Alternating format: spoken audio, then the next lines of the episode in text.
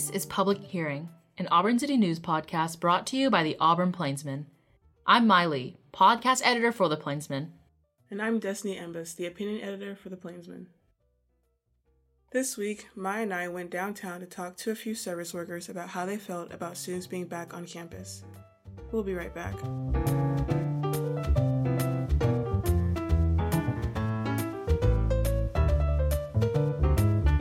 Hi, this is My Ly, podcast editor for the Auburn Plainsman. If you like this show and want to support this organization, you can visit us at our website at theplainsman.com and click on the button on the upper right hand corner that says donate you'll be supporting over 127 years of local, editorially independent journalism. Thank you so much in advance. Now back to the show.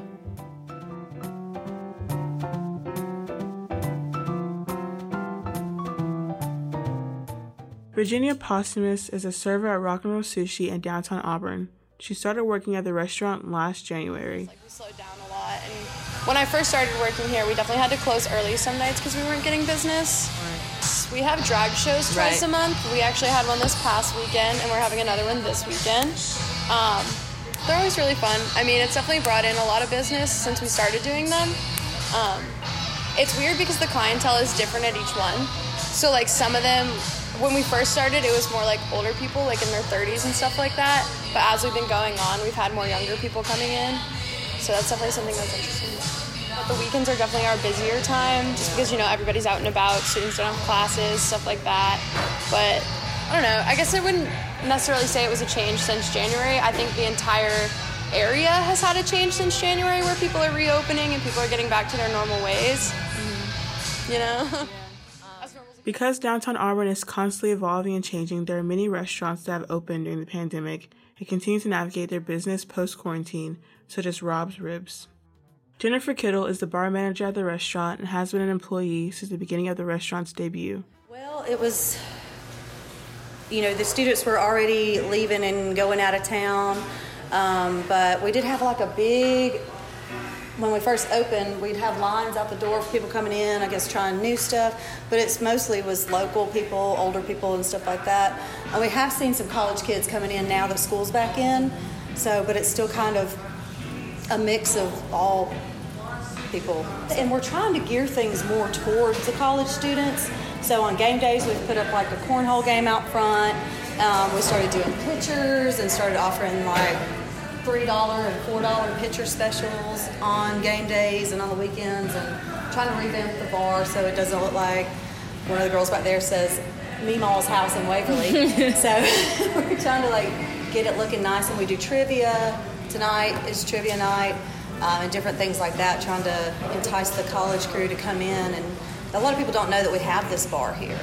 It's been a double edged sword as far as that goes uh, because they wanted to open by a certain date. And you know, anytime something like that's going on, things happen and it gets pushed back and pushed back and pushed back. And finally, they said, Look, we're not pushing back anymore, we're going to open ready or not.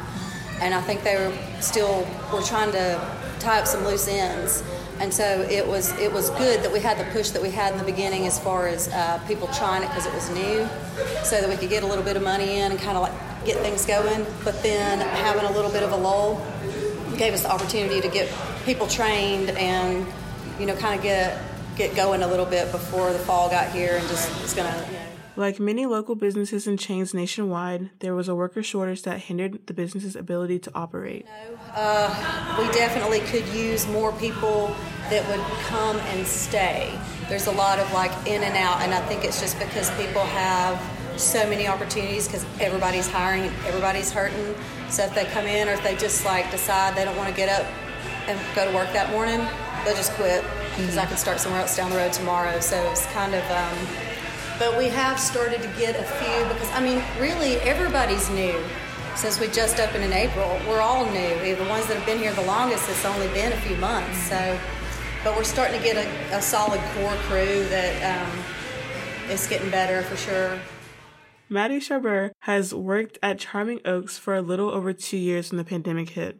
She has echoed the same sentiments as many other service workers. There's a lot of differences, especially before COVID and now, but mm-hmm. during COVID it affected us a lot just because we got a lot fewer hours. Like we would only work two hours per shift instead of four hours, and we didn't get as many either. Mm-hmm. So it definitely affected us as well as the store.